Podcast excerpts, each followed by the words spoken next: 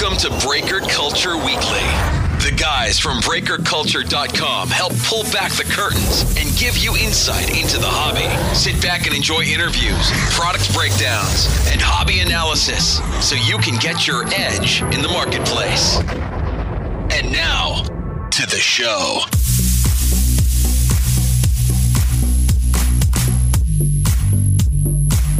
Howdy! What's going on, guys? This is Ty from Breaker Culture. Thank you so much for joining. Today is episode 53, and we've taken a little bit too much time in between episodes, but you know what? It just had to happen. We had some sicknesses, we had spring break, we had March Madness, and I have a wife that's 39 weeks pregnant, and gosh darn it, I need to spend time. I have to be on alert and on call. And so sorry, but we're back. And today, Shani and I spend the next hour or so talking through lots of things. First off, for those interested, we announced the March Madness winners. You could also just go to the pool if you registered. There's 82 participants. Thank you so much. But I think you'll be surprised with who the winner is. And we're giving away a second place prize. And we're also giving a prize away to the last place bracket. So yeah, check that out. We talk about that near the beginning. We also talk through just March Madness in general, our thoughts about the early Major League season. We're 10 games in for most teams, 10 to 12 games in. We talk a little bit about the NBA playoffs and some rookies to watch during the playoffs this year. And then we break down a couple of products. Specifically, we break down 2018-19 Status Basketball, kind of a random product, I know, but it's a retail exclusive.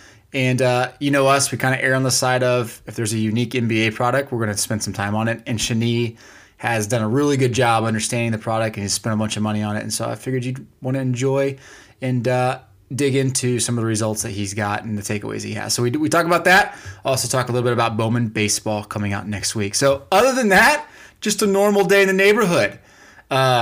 Speaking of that, I watched the documentary from Mr. Rogers, Won't You Be My Neighbor? If you haven't seen that, and if it's relevant to you at all about Mr. Rogers, or if you just care about historical TV, go check out that documentary. Unbelievable. It's got a 98% on Rotten Tomatoes. It's got a 5-star on Amazon.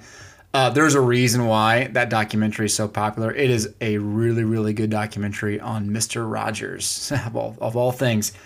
But also, watched Free Solo the other night. Really good documentary. I'm on this documentary kick. Some of the breakers recently, over the past few months, have talked about documentaries, and so I'm trying to dig more into documentaries and spend better use of my time if we're going to watch TV. So those are my two recommendations for you today. But enjoy the podcast, and as always, go to BreakerCulture.com. Released a new pricing ladder for Contenders Football, which is a long time coming. Update to that. And then updating Bowman Draft and Prism on the 15th, which is Monday. So all the data is already in there. I'm just going to roll it out on the 15th to make it nice and sequential. So have a great weekend. Enjoy episode 53.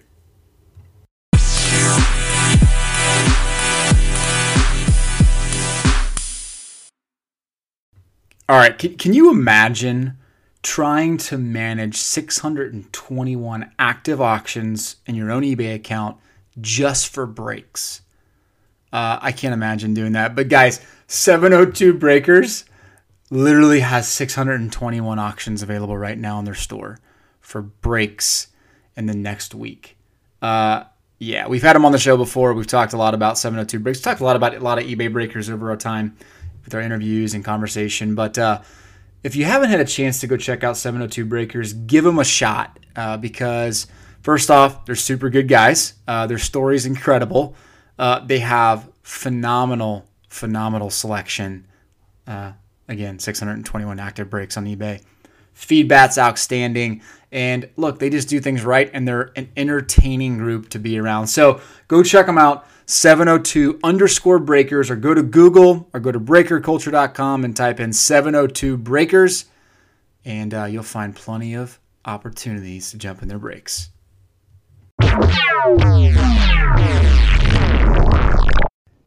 Shani, how you doing?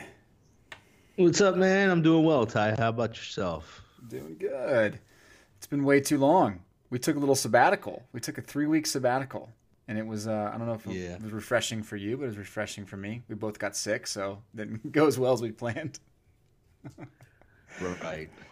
Not only did we both get sick, but it seemed like we both came down with essentially the same thing, these weird stomach cramps that just wouldn't go away. I didn't have any other symptoms, no flu-like symptoms, no upper respiratory or upper chest or nothing, no fever. It was just nasty stomach cramps that obviously affected, life, my bathroom visits and life. Yeah. I'm glad it's over. It's one of those things, man. I think we agree at this age, we're both in our – well, you're a little younger than me. I'm in my mid-40s now, which is a hard thing to say out loud. But when you have a little touch of something at this age that lasts for more than 24 hours, you start to dream up some messed up scenarios and thinking, uh-oh, I need to go to the ER and get a full body scan. Sir, you had a colonoscopy last week. You don't need another colonoscopy. No, I need it checked. Give me that too. Yeah. So I mean, it's just a weird thing. I mean, I'm sure there are a number of people listening that can relate. It's just it's not like it was back in sixth grade when you got a little touch of something and you're like, yes, I get to stay home today. Right. Not like that anymore. You agree? Well, especially when it's acute pain, like we were saying. It's like, Wait a second now. My whole body's hurting, that's one thing. But when it's acute and you can point out something, that worries you. But we're not talking about that. It's not, we don't have a podcast to talk about our health issues. This isn't the hypochondriacs podcast. Exactly. Exactly. Yeah, don't type your symptoms into Google. Lesson learned. And I keep learning that lesson every single time I get sick. I'll never do that. Yeah, exactly. I already know too much medical stuff for my own sake. It's not worth it. Well, yeah, that's true. That's what you have going for yourself. Just doing what I do professionally. I mean, I'm already a little bit dangerous with that stuff. So nice. Well, the difference between you getting sick and me getting sick is that I feel like when you get sick, you still maintain your hobby purchases. You find a way to get to your Targets and Walmarts regardless of how bad you feel. I when I get sick, I could care less about sports cards. It's my it doesn't stop being my escape, It doesn't stop being the one thing that I get to do a couple, three times a week that allows me to just be mindless and have fun. Okay. So it's fair. The only barrier is if I'm sick enough that I can't see myself getting into the car and having the drive, then it won't happen. But if I have enough energy to jump in the car and drive to my closest Target or Walmart, it's still happening. Well, I can't think of a better way that if I'm sick, home, in bed watching TV or on the couch, watching TV, but also ripping packs. Every card is curing the virus you just had. And that's okay. They're in sleeves. Hey, so we got a lot to cover today. A lot. As usual. Right. We're going to try to cram this into 45 minutes, which is good. Almost touching on every sport. Yeah. We're gonna do a lot of round robin stuff today, but let's start off with something that we needed to kind of tie a bow around, and that is the March Madness contest that we had. Right. I guess first off, what did you think about March Madness, the tournament in general? Did you enjoy it this year more than other years, or? Did you watch less? I wouldn't say more or less. Okay. I would say I watched less because entering March Madness, I had watched so much less of the ball. And we already talked about that, and that's just because of circumstances in life this year that made it a little weird and different. Yep. So that is what it is. I still ended up watching quite a bit, and my son gets more and more into it every year. And he was the one that remembered to tell me when to change the channel and get one of the games on. I was surprised on a certain level that there weren't as many early upsets. I feel like the upsets happened a little bit more in third, fourth round and on. Sure. Yeah. Maybe that's because we had a 16-over-1 upset last year. And I think the year before that we had a 15-over-2 or a 14-over-3 or something like that. But yeah, the early rounds are the when most people typically are looking for and excited about big upsets. And I just don't think it happened as much. They still had lower seeds beating higher seeds, but just not as significantly. I think it ended up being a pretty exciting tournament, though, with only one seed. Only one seed making the Final Four. And if, I think if you posed the question to most people, if you could only choose one of these 4 1 seeds to make the Final Four, which one would it be? I don't think many people would have chosen Virginia. Agreed.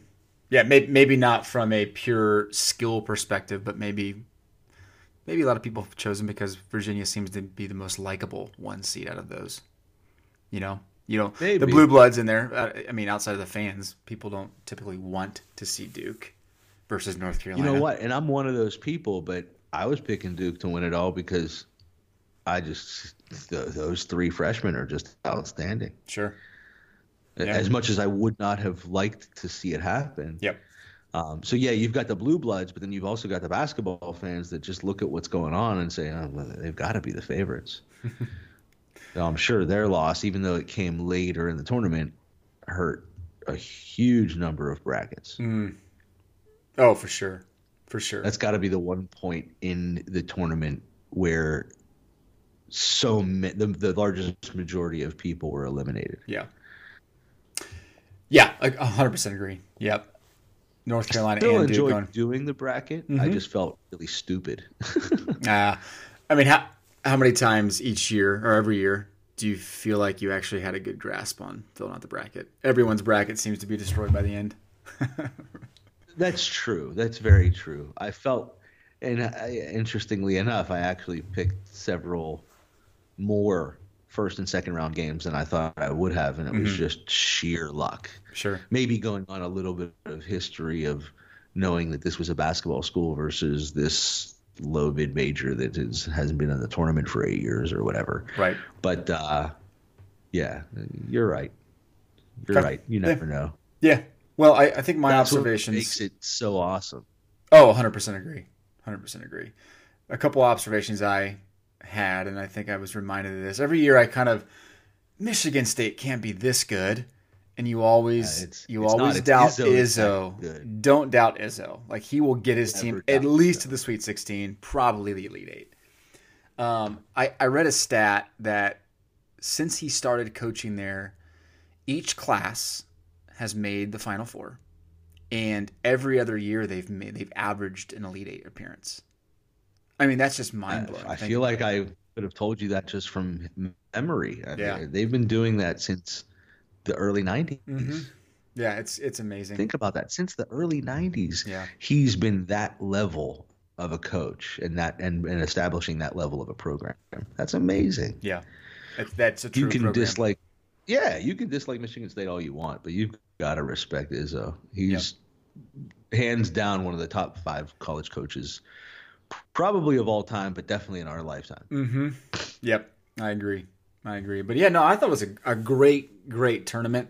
It was full of it was a good balance of a lot of team wins, games where, I mean, there wasn't a bona fide star stepping up to win. It was just a random guy on a team just stepping up and helping the team win. But there was also a good mix of really good talent. Like, we talked about the 4 or 5 guys we'd recommend watching, and Ja Morant lived up to the expectations. Culver lived up to the expectations. Washington from Kentucky lived up to expectations. Like, I all these guys that we were naming and many more, they really made it fun to watch. It was kind of must-see TV for certain games just because of those guys. So I loved it. Right. I loved it. You would argue that the guys who didn't necessarily meet expectations were Duke. Yeah, obviously, because the highest expectations were on them. That might have been a little bit unfair. Well, yeah, and Zion definitely showed up. Like, he showed why he's the best player in college basketball. But his surrounding freshmen, outside of one or two performances from Barrett, I mean, Reddish was non-existent, and he was hurt a game too. So, yeah. But so let's talk about the results from our bracket contest. Let's hear them. So you're gonna love this. We made a joke about not letting our kids do this. And after we let both of our kids do it. So I let my oldest son do it, Jacks, and I let my next son do it, Kai.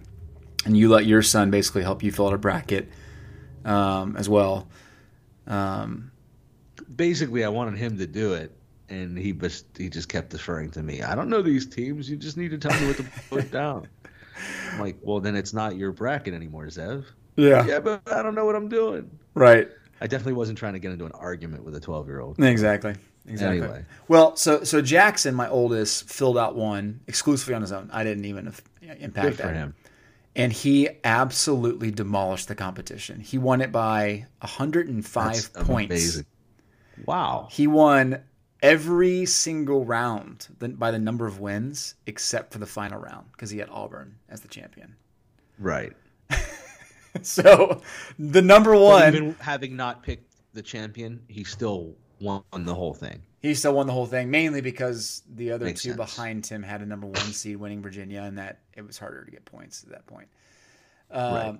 But so Jax won is the entry. He won first. So I've already given him a nice pat on the back.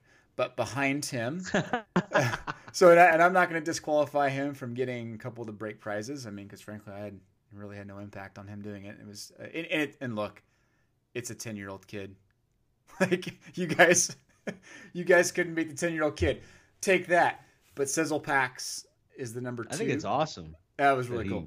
It also shows how hard it is to pick brackets. But I mean, he picked, I think, Texas Tech and Auburn in his Final Four, and that helped him. That's totally unreal. Yeah. Sizzle Packs is the number two, the second place. So whoever that is, very consistent performance, had 288 points. So Jax had 393 points. Sizzle Packs had 288 points. So second place goes to Sizzle Packs. And I believe we said there was a third place. I'll have to check on what I put in the notes. But if there was a third place, it's Riffer One. He gets the tiebreaker over Dustin Monson. Riffer One had 277 points. So congrats to them. We had number 2, 3, and 4 all pick Virginia to win. So nice work there. And then last place goes to Jay Wright's Salad with 105 points. He had North Carolina winning it all. That's actually a great name. Jay Wright's Salad. Yeah. It's so good. I assume he's talking about the Villanova head coach, right? Yeah.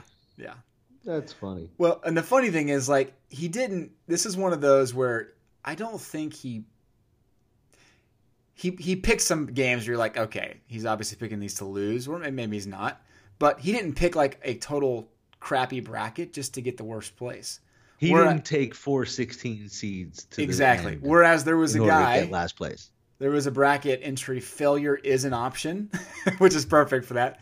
He picked Abilene Christian to win it all. And he still lost. Did not lose. He got 81st, not 82nd, and he beat Jay Wright's Salad by 24 points. So Jay Wright's Salad was legitimately the worst bracket. That's so awesome. That is so funny. So anyway, I will follow up with all those folks, and we'll get you your prizes, and we'll do some drawings for the gift cards for the Breakers. Thank you again to all the Breakers who participated and given us the prizes. Definitely made it fun. 82 entries for a last-minute contest. That was a great turnout. That's pretty awesome, and let's definitely say thank you to all of those who did join us in our endeavor. I think we all had fun, as anybody would in one of these brackets. Ty and I will do our best for years to come to maybe give a little bit more lead time and prep time for us to make it even better. So thanks for doing it this year, and keep a lookout for next year. Heck yeah. And by the way, those breakers that participated, we had Top Shelf Breaks, Crack and Wax, Mojo Break, Buck City Breaks, Prestige Worldwide, and 702 Breakers. So thank you guys again. Good lineup. Yeah. Those are six awesome breakers. So anyway, on to the next topic. MLB season is in full swing. We're about 10, 12 games in, most teams at least. I'd love to know your early reactions to this season. It's a very open-ended question, but I'd love to know what you're thinking. Are you excited? You watching anybody in particular? That with the tournament, the March Madness tournament having just ended, and NHL hockey playoffs with the Penguins playing, I have yet to watch more than an inning of baseball. I know that is probably – what's that? That's unbelievable to me. Yeah, that's probably a letdown for a number of people, yourself included. Look, I've never been shy about saying baseball is my least favorite sport to watch. It's not my least favorite sport to collect, but I don't really get into baseball until it's consistently warm every day, T-shirts and shorts weather, and the both hockey and basketball playoffs are over. Mm-hmm. Okay. That's when I'll really be watching, and so I'm not going to pull any bones about it. I'm going to turn it back to you and let you kind of give some commentary. My only commentary about baseball and rookies in this conversation would be relative to products right now. Sure. Okay. That's really my only exposure right now to what's going on. Yeah. Well, I'll say two observations on my end. One, in terms of just the way teams are playing, and I can speak from firsthand experience. Seattle just finished up a series with Kansas City and swept them very easily. And Seattle's been incredibly impressive. They're breaking records with the number of runs they're scoring. Really? They're 13-2. They're leading the majors with their record and their runs scored. So who are we watching offensively that's responsible for that in the hobby? Yeah, so that's the interesting thing about these guys is they don't necessarily have a team full of. I mean, Vogelbach is one of those guys who's kind of picking up a little steam, but you got D. Gordon's, Mitch Haniger's, I think, kind of a quasi star for these guys. But other than that, it's just kind of normal guys who aren't going to make a splash in the hobby. So yeah, I mean, I think it's quite impressive from Seattle's standpoint. The other teams that are doing kind of surprisingly well is, I mean, I guess you could say the Padres at 9-5 is kind of surprising. They're leading the NL West. The Mets look really good, but Philly looks good. And I mean, to me, the NL East is going to be the funnest division to watch with the Mets, all the stuff surrounding Bryce Harper and Philly. You got Ronald Acuna going over there in Braves, and he's starting to get really hot. And then you got Soto in Washington. Like, that is such a fun division to watch. And so much hobby relevance. But on the American League side, I mean, the Rays, they're 10-3. That's not going to last. I mean, they're beating the Yankees by 4.5 games and Boston by 6 games. So, yeah, there's going to be a lot of flip-flop, and there's a lot of teams that are just outperforming right now. Boston at 4-9 and the Yankees at 5-7 is not going to last. They just still haven't shaken off the dust, is what I'm hearing. Exactly. But in terms of hobby rookies, a couple names stand out to me. So I think going into this season, you would say the two names that are at least on most checklists, and you can actively get these rookies, are Kyle Tucker for the Astros, and Jake Bowers, who plays for the Indians. He's usually on the Tampa Bay Rays with his cards, but he plays for the Indians. Bowers has been decent. Tucker hasn't played yet. So you got those two guys.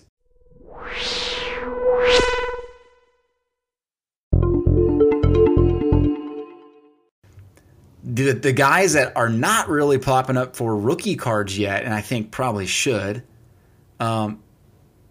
Alex Verdugo for the Dodgers. You're familiar with him, right? I'm guessing. You know his name. You've seen him enough. Yeah. OPS over 1. You know, he's got 25 at-bats, and he's batting .320. Looks really, really good. Victor Robles is I mean, I know he's not technically a rookie, but he's considered a rookie by MLB standards. His looks really, really good. So might be feeding even more 2017-18 products with Robles. And then Alonso out of the Mets is looking pretty good too, with a 1.3 OPS. He's got 45 at-bats. Those are the three guys that stand out. But other than that, it's just kind of been, let's watch Juan Soto and let's watch Ronald Acuna and let's watch the guys from last year, see if they can continue their momentum. The interest is still greater in the guys from last year until, and correct me if I'm wrong, the anticipation of Vlad stepping up into the majors is a daily conversation. Correct. Supposed to happen within the first month of the season, apparently. Yeah. Well, and thankfully Tatis is playing too. He's only had, I want to say, like 30 at-bats. No, actually, I take that back. He has 45 at-bats. So he's batting .244, slugging percentage of 49. So, yeah, I mean, he looks good too, I guess. But he's got the name. He's got three homers. They both have the name, Guerrero and Tatis. Yeah, no doubt. But, yeah, so that's kind of where we're at with rookies. It'll be fun to look back a month from now to see, okay, well, shoot, we missed these three guys and they exploded and now they became relevant. But Bowman coming out next week is going to really stir the pot. And for those that don't know, we put out some stuff on Twitter just for quick reference on what teams make sense within the checklist.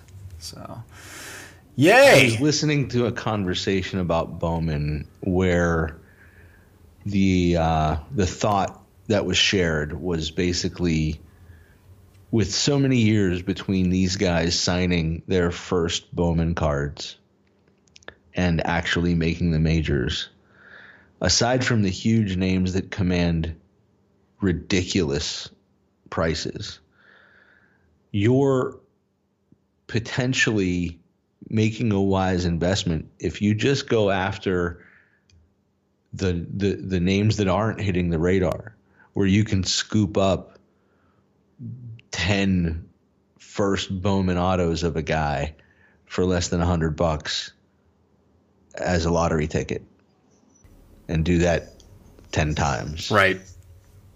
Or just buy one of each of 10 different guys, whatever theory. Sure. I apologize. The dogs are about to make a lot of noise. Jenny's leaving and she's going to put the dogs away, so it'll only last a few minutes. It's not a normal podcast without your dog making an appearance. Right. You still haven't changed the collar, I can tell.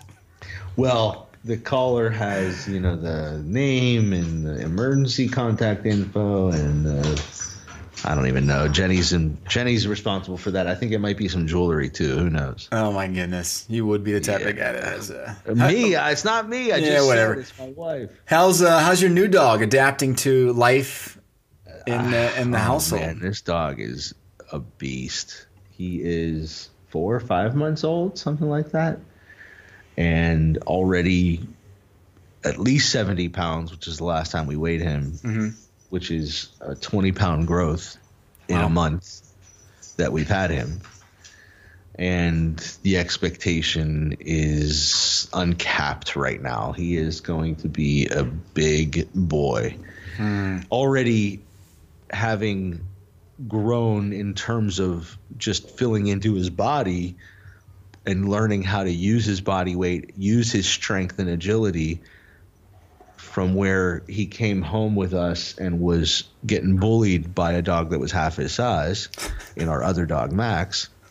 He's definitely figured it out and is completely bullying Max now. And like I said, in basically just a little over a month, all of these developments have taken place. So his name is Murray. Beautiful. And Kyler Murray, is it you're naming it after the it's Matt Murray, the goalie for the Penguins. Oh my goodness.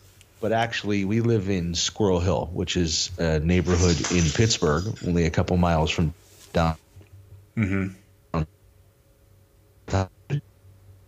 Through Squirrel Hill, where you grow up spending a lot of time on that road, just hanging with friends, shopping, coffee shops, restaurants, movie theaters. That main street is Murray Avenue.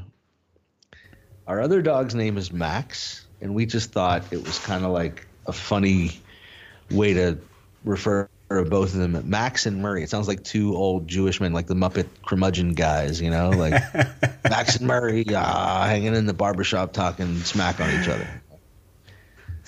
So, that's awesome. Love it. It works. Love it. All right, let's shift gears. Let's talk a little bit about the NBA playoffs. Yeah. So, I mean, I guess first off, you know, they kick off on Saturday. Some really, really good series. What one series from the East and one series from the West are you most excited about in round one? I mean, to be a homer as a Celtics fan, I'm always, as far as the East is concerned, I'm always going to say whoever the Celtics are playing. Okay, so Pacers. Okay. So right, so Pacers, and actually I do think that is potentially the most exciting matchup anyway, because a team that some people thought, and maybe one guy even predicted, would have the best record in the league this year, in the Celtics, is facing a team that they could end up losing entirely and being bounced out of the playoffs pretty early. You know, I don't think the Celtics are going to lose to the Pacers, but it could happen. No way. Anyway. Yeah. There's no way. Hey, I actually, this is probably a fan speaking from a fan's perspective and not wanting to be let down or get too ahead of myself.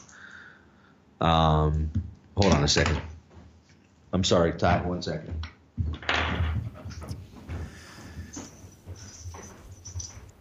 This is actually quite entertaining.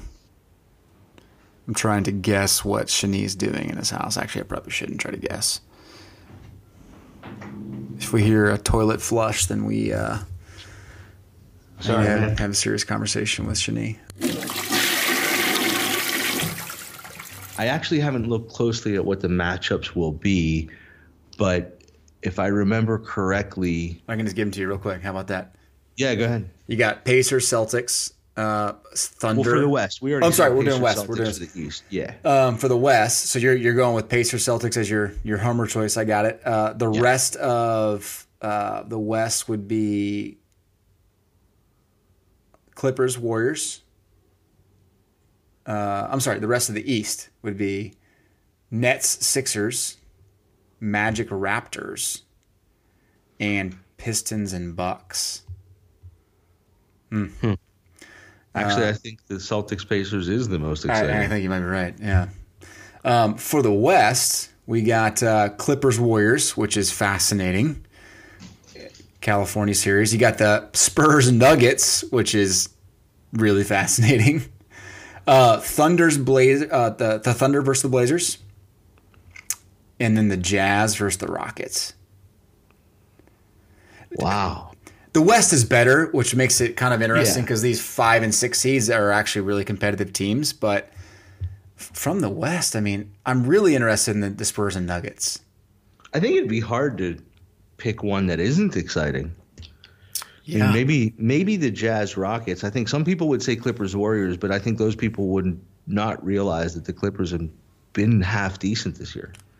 They have. Well, and the thing with that series, and we'll talk about this in a second, I mean, from a hobby perspective, like especially a rookie perspective, like the Clippers are the team to watch in the playoffs. Right. With Gilgeous-Alexander and with Shamit, I mean, that's fun. Really fun. And by the way, Jerome Robinson was a lottery pick. Yeah, that's true. What he's talking about. That's true. Yeah. Okay. Yeah, so that, I mean, all again, Saturday, Sunday, the playoffs start. But let's go ahead and let's talk about that. So the rookies to watch, I mean, there's not a ton, so I don't think there's enough to rank them. But you got Gilgeous-Alexander and Shamit out of L.A. You got Caruks out of Brooklyn. But outside of that, what do you really got? Aaron Holiday out of the Pacers. Hamidou Diallo out of the Thunder. That's about it. And they're both getting minutes. Yeah. So yes. They're not gonna probably change the value of their cards too much, whereas an SGA or a Shamit could influence. You could see a little bump if they do well, when they have the potential to do well. No, it's. You think that's fair? Yeah. I mean, look, it's typical that year in, year out, the best rookies and the ones that you're going to be most excited to watch and talk about are going to end up on the worst teams that don't make the playoffs. So Doncic with the Mavericks, Trae Young with the Hawks, Jaren Jackson with the Grizzlies. Oh, did the Grizzlies make the playoffs? No, they didn't. No. And he's hurt anyway. So, yeah, and then. And he's hurt, right? Yeah. So yeah, I mean, last year really was the exception to the rule, you know, with Tatum and Donovan Mitchell both making the playoffs. Right. Kind of carried their values a little bit further into the offseason. Yeah, so watch the Clippers. And it really does come down to the Clippers being the most exciting team to watch for potential rookie value growth. Yep. Very interesting. Yeah. And it's not like the Warriors are having one of their typical years. I know a lot of people think that they're just waiting to turn it on for the playoffs, and they've proven in the past that they are able to do that. I do think, though, that this is a different Warriors team. We started to see some chinks in the armor, some dissension amongst the ranks. I'm not going to sit here and predict that they're going to lose to the Clippers in the first round or even not make it far. Mm-hmm. I will make a prediction that I think this is the last time we see this core group play together. Yeah, I think Durant's done. Is that what you're thinking? Yes. Okay. And my next question is Durant starting to show us that he's a little bit too heady? That he's, I mean, he left OKC at least in part because of Russell Westbrook. Now he's talking about being done in Golden State. Mm-hmm. Is it Draymond? Is it sharing the spotlight with two other stars? What is it? Mm-hmm. Yeah. If you listened to him on Bill Simmons' podcast for that 4-part, very intimate one-on-one series, he definitely showed us that he is heady. Yeah. I just don't know what's going on with the guy. I'm so done with Kevin Durant. I kind of am too. I mean, I was a huge fan in the first 4 or 5 years of his career. And up until and including the MVP acceptance speech where he cried and said something about every teammate. Mm-hmm.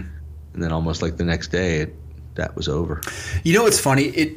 There's no statistic to prove this point, but you can generally tell how likable a guy is, at least for the most part, by how his prices reflect in the hobby.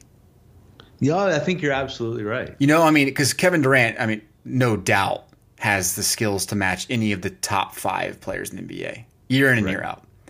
But he doesn't carry the hobby love that a guy like Steph Curry carries, a guy like LeBron James carries. It's just... The other way to look at it is that there was a time when he was more likable than he did. Yeah. And that his numbers have not... I don't want to go so far as to say that they've tanked, but they've come down significantly. If you did an analysis compared to his hobby prices from 4 or 5 years ago, it would be pretty startling. It would be. It would. That'd be really fun to do. We might have to do that for one of our upcoming podcasts. But... good follow-up. Yeah.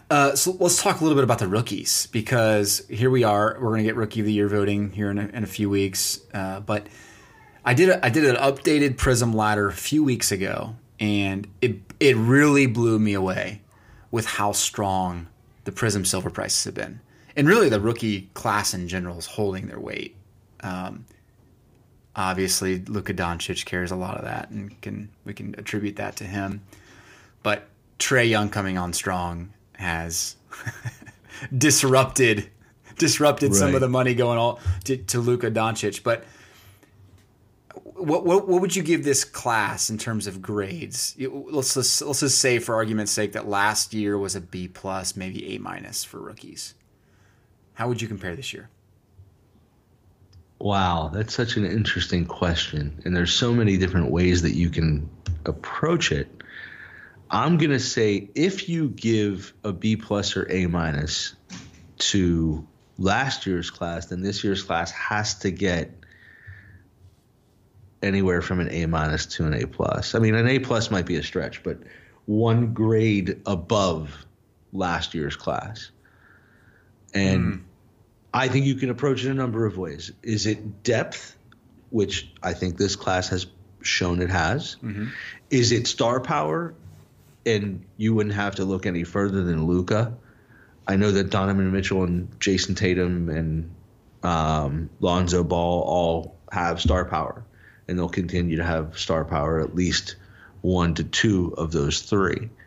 But I think Luka alone has equal star power, and with Trae Young, you know, it's then you start to talk about this class surpassing last year's class, right? And we haven't even talked about anybody else yet. Correct. Yeah. Well, I mean, obviously you have Doncic and Young at the top. Average price for Doncic base silver, so no grading involved. $212 as of mid-March. Still the average. And you got Trae Young at 77, which I would argue that delta needs to come in quite a bit. Like, Trae Young is not three times crazy. Less valuable than Luka Doncic. He's just not. But, I mean, Bagley, Ayton, Porter Jr., Jackson Jr., Knox, Sexton, Walker. I mean, it's crazy, the depth of this class. And there are still names you haven't mentioned. Yeah. Guys that are either hurt or got hurt during the season, or you would just say suffered from some freshman blues, and you can't, you know, the jury's still out on, like, a Wendell Carter Jr. Sure. The Bridges. Yep. Yeah, Trier came out of the gate steaming, and he basically has fallen off completely. But and, you know, who knows with the Knicks, but I think there's still such a long list of guys that I'm not ready to give up on.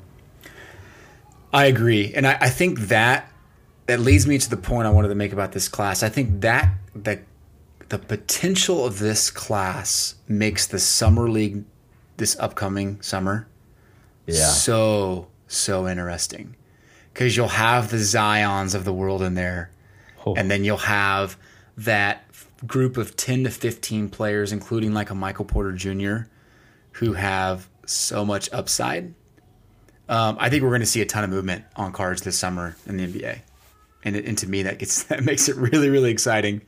And by the way, we just had this whole conversation, and not that I forgot it, but for the sake of the conversation, you just reminded us all, this is all a conversation we're having without even having seen Michael Porter Jr. play a game in the NBA yet. Mm-hmm. Or Lonnie Walker, really. Or Zaire Smith. Three of the top 20 guys. Right. I actually always forget about Zaire Smith, and he is not one to forget about. He definitely can have impact. Yeah. But I don't think we would argue that any of those folks have the potential of having the level of impact we are expecting out of Michael Porter Jr. Yeah. I mean, he has the potential to be pretty darn close, if not on the level, if a slight notch down from what we're talking about, the Lukas and the Trae Youngs of the world. I know that's your expectation. Yeah. I mean, he's a Kevin Durant-esque player. 6'11" shooting guard. Yeah. If he ends up doing what, you know, close to the level of expectation that some folks have of him, we're talking about a third guy in this class that's of the elite caliber. Yeah. That makes... Well, I think you could argue Ayton's elite. Actually, you could probably say four guys that are elite. Right. You know? That definitely gives this class a grade notch above last year, and we can start talking about comparing it to other big years. The very interesting and funny part becomes, do Zion, Morant, Barrett, Reddish, and so many others, do they start creeping up into that conversation as, oh my God, I can't believe we're going to have another rookie class of that level? I mean, if you're not collecting basketball, what are you doing? Exactly. Well, and I mean, there's a lot to be said about investing the right way in basketball. And we've had tons of conversations about this, and I know we'll continue to have tons of conversations about it. But seeing the pricing ladder again, here we are in mid-March with the latest update, and I'll have another one out next week. Silver prices in the last 3 weeks, average silver prices, went up 25%. Wow. So there's serious movement towards the end of a season for rookies, for a product that was released back in November. Like that to me says everything. Well, I think there's something about that makes a lot of sense. That I think that could be considered a savvy collector or savvy hobbyist that's saying, oh, the playoffs are about to start.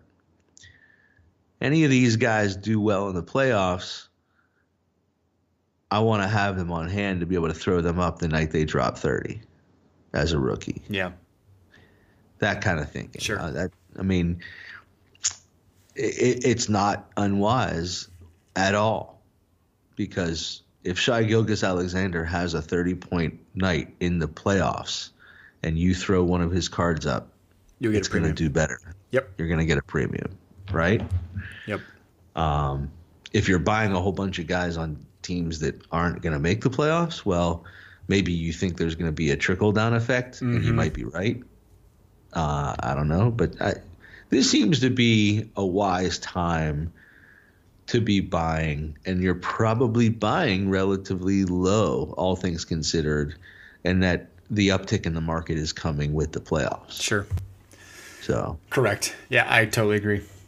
It's interesting. It is. And it's made it really fun. You and I have, again, we've touted this class since the beginning. I think we can pat ourselves on the back because of the connection. I think so. I think we touted the right class. So it's been pretty fun.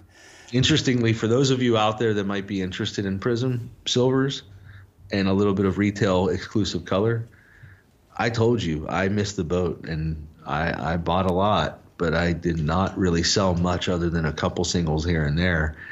And this is the time of year that I'm going to have an opportunity to, put a lot of that stuff up there and see how I can do with the playoffs. Yeah. I have a lot of Trae Young. Yeah. You wonder if this is the peak time to sell Trae Young. I mean, will his values get higher? He just had a miraculous last 2 months. Right. So. I think it is the peak time. Yeah.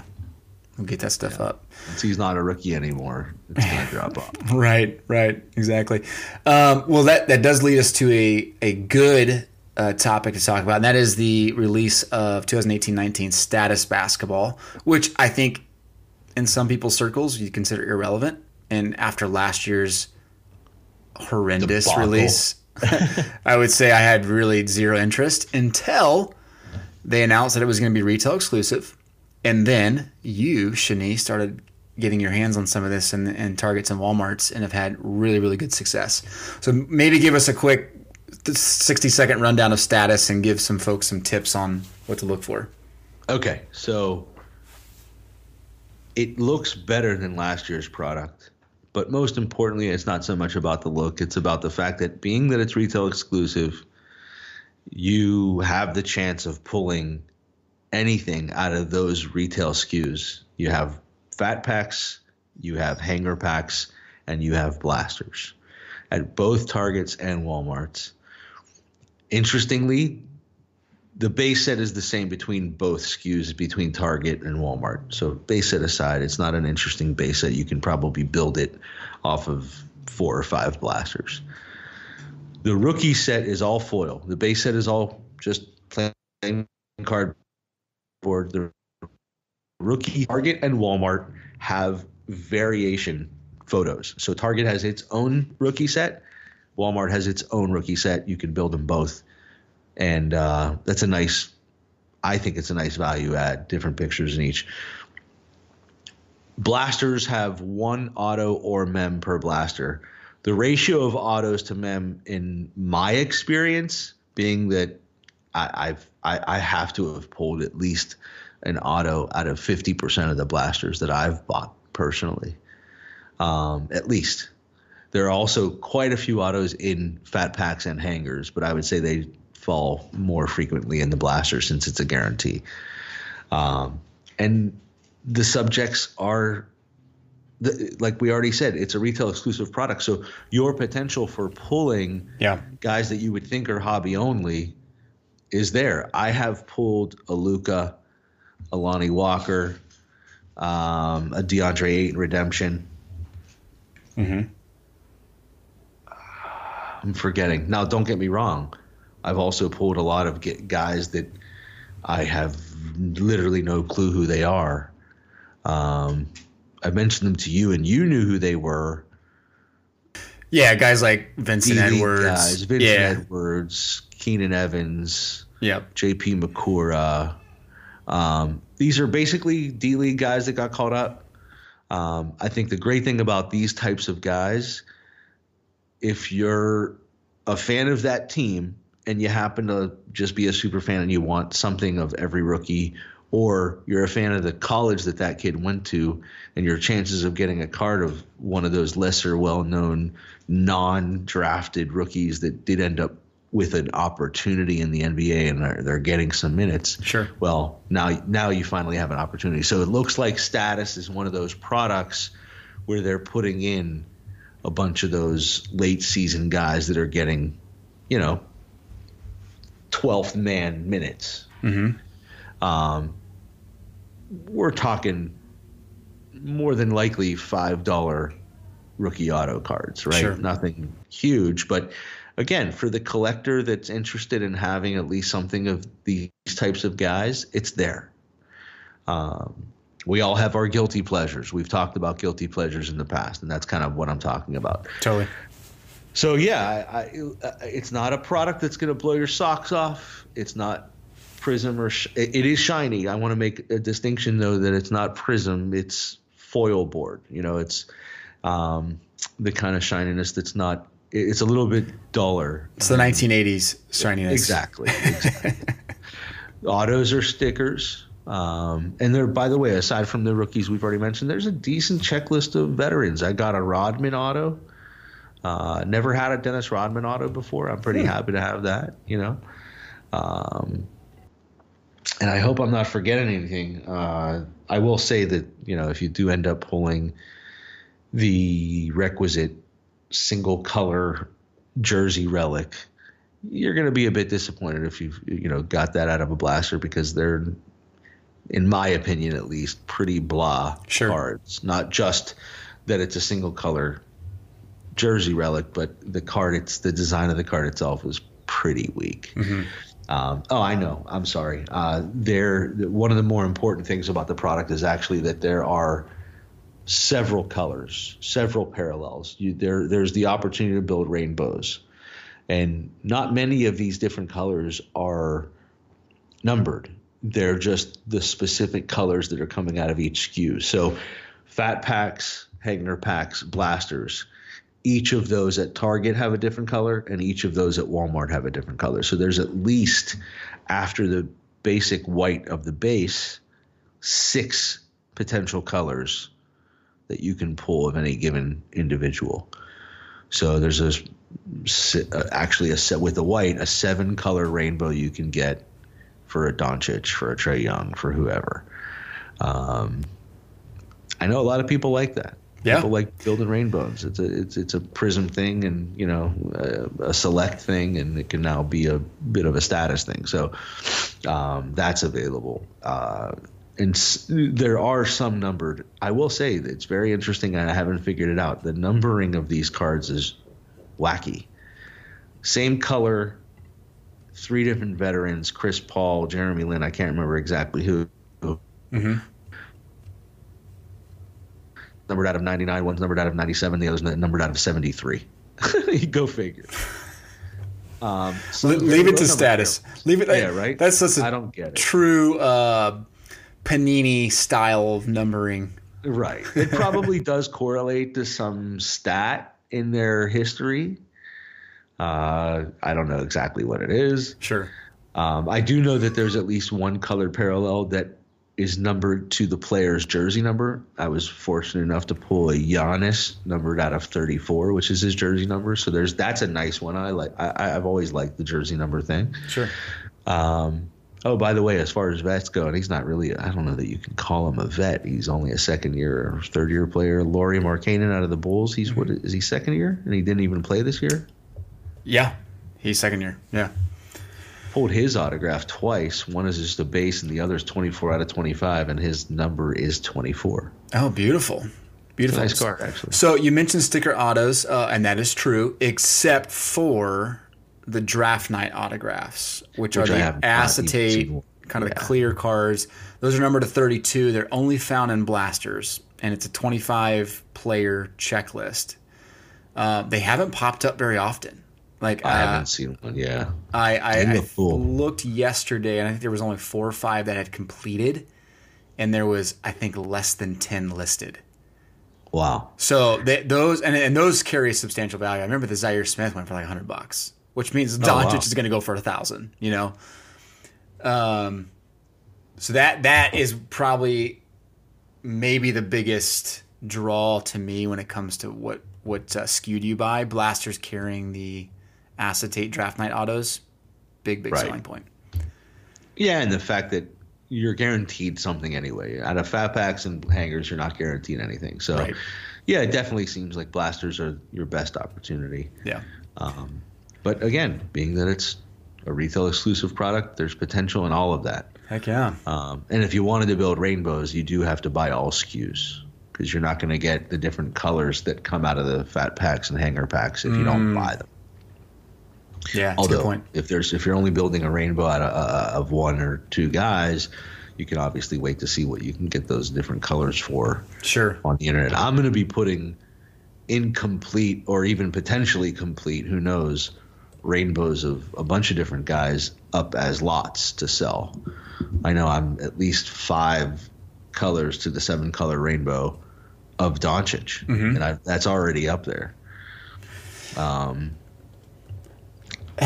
thing I'll say, have you sold anything of these yet? Have you been selling? No, actually, I only listed a few in the last 48 hours. Okay, and what does it look like? Kind of initial? Are you seeing relatively good prices or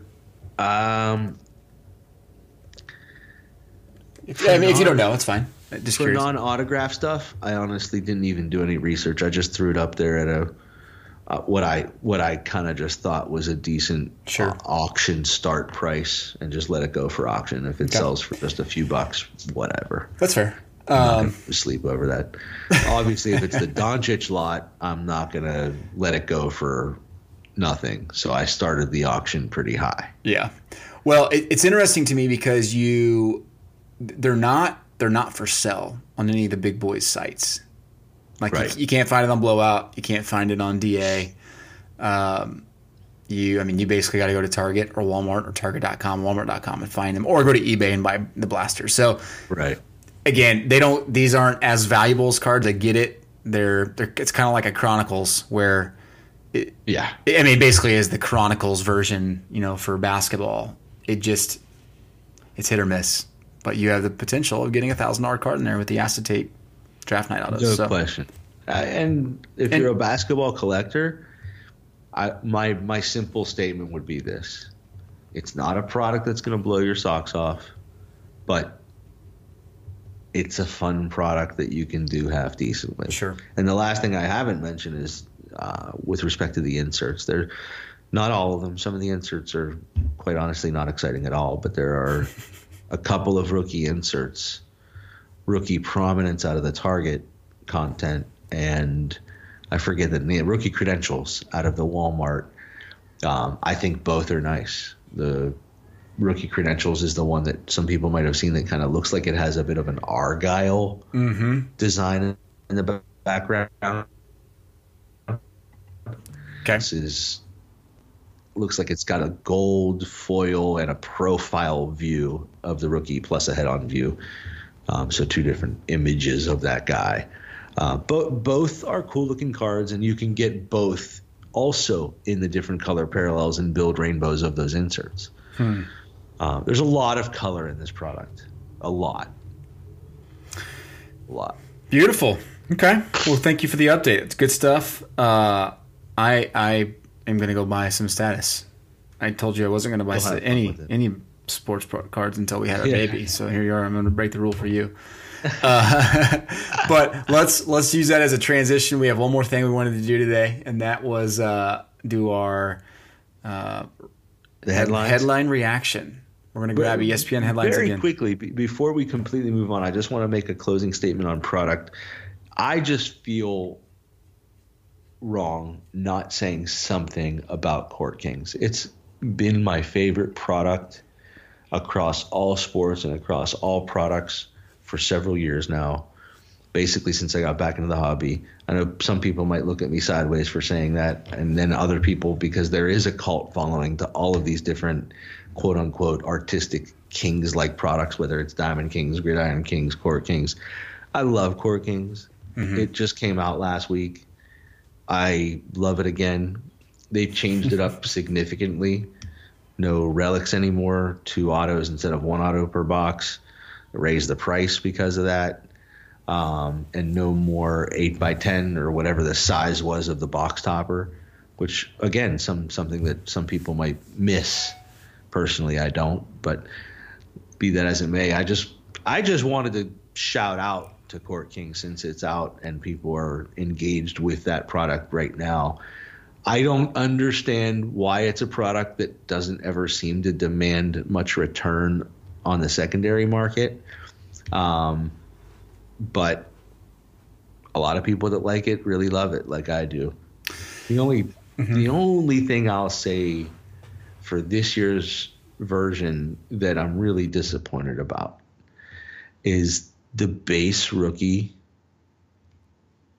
is ugly. It's got this yellow tint to the section of the card where the player's face is, and it's just bad. It's just ugly. I don't know what else to say. It's just got this yellow stain. Looks like someone was smoking with the card. Oh my goodness! I haven't seen it. I'll have to throw it up there on the page. I'll throw a copy of one of those images and throw it on the landing page. There you go. All right, duly noted. That I mean, I think without action photos or in-game photos, you cannibalize your audience because so many folks expect that and want that. Anytime it's drawn or illustrated, I think it just becomes a niche product, and that just you have to accept the fact that values won't be as good, unfortunately. With that said, I will make one quick comment on Bowman baseball too. There was a little bit of confusion. We had a lot of good reactions to some stats we threw out there for Bowman baseball, and I want to clarify kind of what we do when checklists come out. When checklists come out, especially from Topps, with Panini is a little different because we have sequential numbers for cards. Panini does a good job with that. When they give us checklists, they tell you how many, what the print run was for a card. Topps doesn't do that. So when I put together data, I have to look at this the number of cards, period. So the number of unique cards. So when I break down, I give you this, folks. I gave you guys a glimpse at the number of autos for each team. And I rated that against the rest of the autos in the product. So again, I realize that some autos are going to be printed a little less than others, and some autos, especially insert autos, are going to have a lower print run. But we don't have access to that data, so we have to use what we got. So when I give you those team breakdowns for autographs, it's looking at the number of unique autographs. So again, just it helps you kind of gauge. Hey, the Tampa Bay Rays. They own by a wide margin, they're the number one team in terms of the number of different autos you can get. The Braves are right behind them, and the Padres are right behind them. Doesn't mean you're going to pull mostly Rays, Braves, and Padres autos because those might be short printed a little bit more, but it means like in terms of the number of unique autos you have, those are the teams to get. So just clarification. Point of reference, too, for those that are interested, just real quick. When you can combine all of those number of cards for base inserts and autos, so basically any card in there, the Braves own 6% of the cards in the product. The Padres own 6% of the cards in the product. Braves at 5.6, and the Rays at 5.6. So those are the top three teams. The teams that perform poorly in Bowman, the Red Sox were the worst. You have a 1.5% chance of getting a Red Sox card, period. That's the lowest on the list. Right above them are the Marlins, the Indians, and the Nationals. So, again, use this when you're bidding on things, when you're looking at teams to buy, just as a point of reference. So, that's all I got. On to ESPN. Let's do it. All right. So, first one, Hall of Fame lineman Forrest Gregg dies at 85. Oh, wow. Sad. I didn't know that. Okay. Yeah. That's it. I mean, that's the appropriate response, don't you think? Yeah, I think so. He's 85, so it means he played well before our time. So that sucks. Can you name the team that Forrest Gregg played for? Green Bay, right? And the Cowboys. And the Cowboys. Well done. Legendary coach Vince Lombardi once called Gregg the best player I ever coached. That's a pretty good compliment. Wow. Yeah, cool. Plans and works for Tiger to play matches in Asia. What kind of matches? Like private matches against millionaires that can afford it? I think like pro players in Japan is probably what they're aiming for. Oh, that sounds so not interesting. Right. That's exactly what I thought too. It's just a money grab. Yeah. I mean, watching Mickelson and him play was bad enough. Like, now I don't want to watch him go play over there and with some irrelevant player. Not irrelevant here. Wow. No, okay. So. Okay. That sounds to me like a death rattle. You know what I mean? Yes. That's the gurgling sound before the end of a career. I was never like a fan of Tigers. I was just a fan of Tiger being in the game to make it more exciting for us to watch, because Tiger, golf with Tiger versus golf without Tiger is a big difference. Yeah, that's true. That's true. If you really want to see that difference in action, go to any PGA event with him in it and then one with him out. It's a huge difference. Mm. Fair. I was at the U.S. Open when it was in Pittsburgh. Mm-hmm. Twice at Oakmont, and the first one he was in, the second one he was not, and it was noticeably different. Just the amount of room you had to move around and accessibility to players, like on the practice range or whatever. My son got an official U.S. Open hat signed by Jordan Spieth. Interesting. Okay. He doesn't sign. He hasn't signed many things for us, like in the card hobby thing. Right. But he definitely makes time for kids. He's a good dude. You cut out there when you said the name. Who was it who signed? Jordan Spieth. Oh, nice. Okay, sweet. Yeah. Awesome. Good kid. Very cool. Well, I mean, I guess on that note, the Masters is going on right now. So it's kind of fascinating. Tiger Woods hasn't teed off today, day two, but he's in the running. He's tied for 14th, 2 under. Mickelson looks good. Little rejuvenation. But anyway, proceeding on. Gruden's draft advice to Mayock is don't mess it up. What? Mayock, for those who don't know, is the new great GM. Advice. Yeah. Actually, his actual quote is don't mess it up, dude. I took a lot of slings to get you 3 first-round picks. What? Yeah, this is gone. I think, what else can go wrong with John Gruden's first 18 months as head coach? There's something shocking about it, to be honest with you, because he does give you that impression that he's so together, that he's so in control, but he clearly is not. Yeah. He's the Belichick antithesis. Exactly it. Yep. And he definitely is the antithesis of how much Belichick talks versus himself. Yeah. It's ugly. Right. Kentucky's Tyler Hero to test NBA draft waters. I mean, what would it be to not have Kentucky undergrad, freshman. Exactly. Yeah. Entering the NBA draft. He'll be drafted. more than likely in the first round. Yeah, that's an interesting one to me. I mean, I guess I can see the potential in him. He's a premier shooter. But I mean, he wasn't game changing, and I feel like you need to have a game changer in round one. I don't know. I think you have to have a game changer in the first 15 picks of round one. That's probably fair. Lottery picks into the game changer. Yep. It's probably not available anymore. Yeah. I guess I would agree with that. You're right. And I don't think he'll be a front end first round draft pick. You think late round one is legit for him, huh? Anywhere from 17 on. Yeah. Okay. Interesting. Well, it'll be fun to watch. He averaged 14 points, 4.5 rebounds, 2.5 assists. He's ranked number 17 on the ESPN Top 100. So, there you go. Did I just say 17 and on? You said he's ranked 17? That's pretty ridiculous. Yeah, you must be reading the article. NFL enforces helmet ban for Tom Brady and 31 others. They were wearing a different helmet than everyone else? Is that what I'm supposed to gather? Yes. By the end of last season, 32 players were wearing helmets that are now banned. I didn't even realize that was possible. I thought you had to wear the same helmets. I had no idea. I had no idea. Go figure. Brady was doing something else slightly against the rules.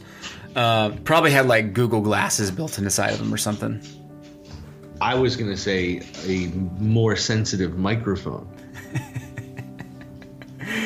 Yeah, you're probably right. Maybe a pump? Oh, wow. Yeah.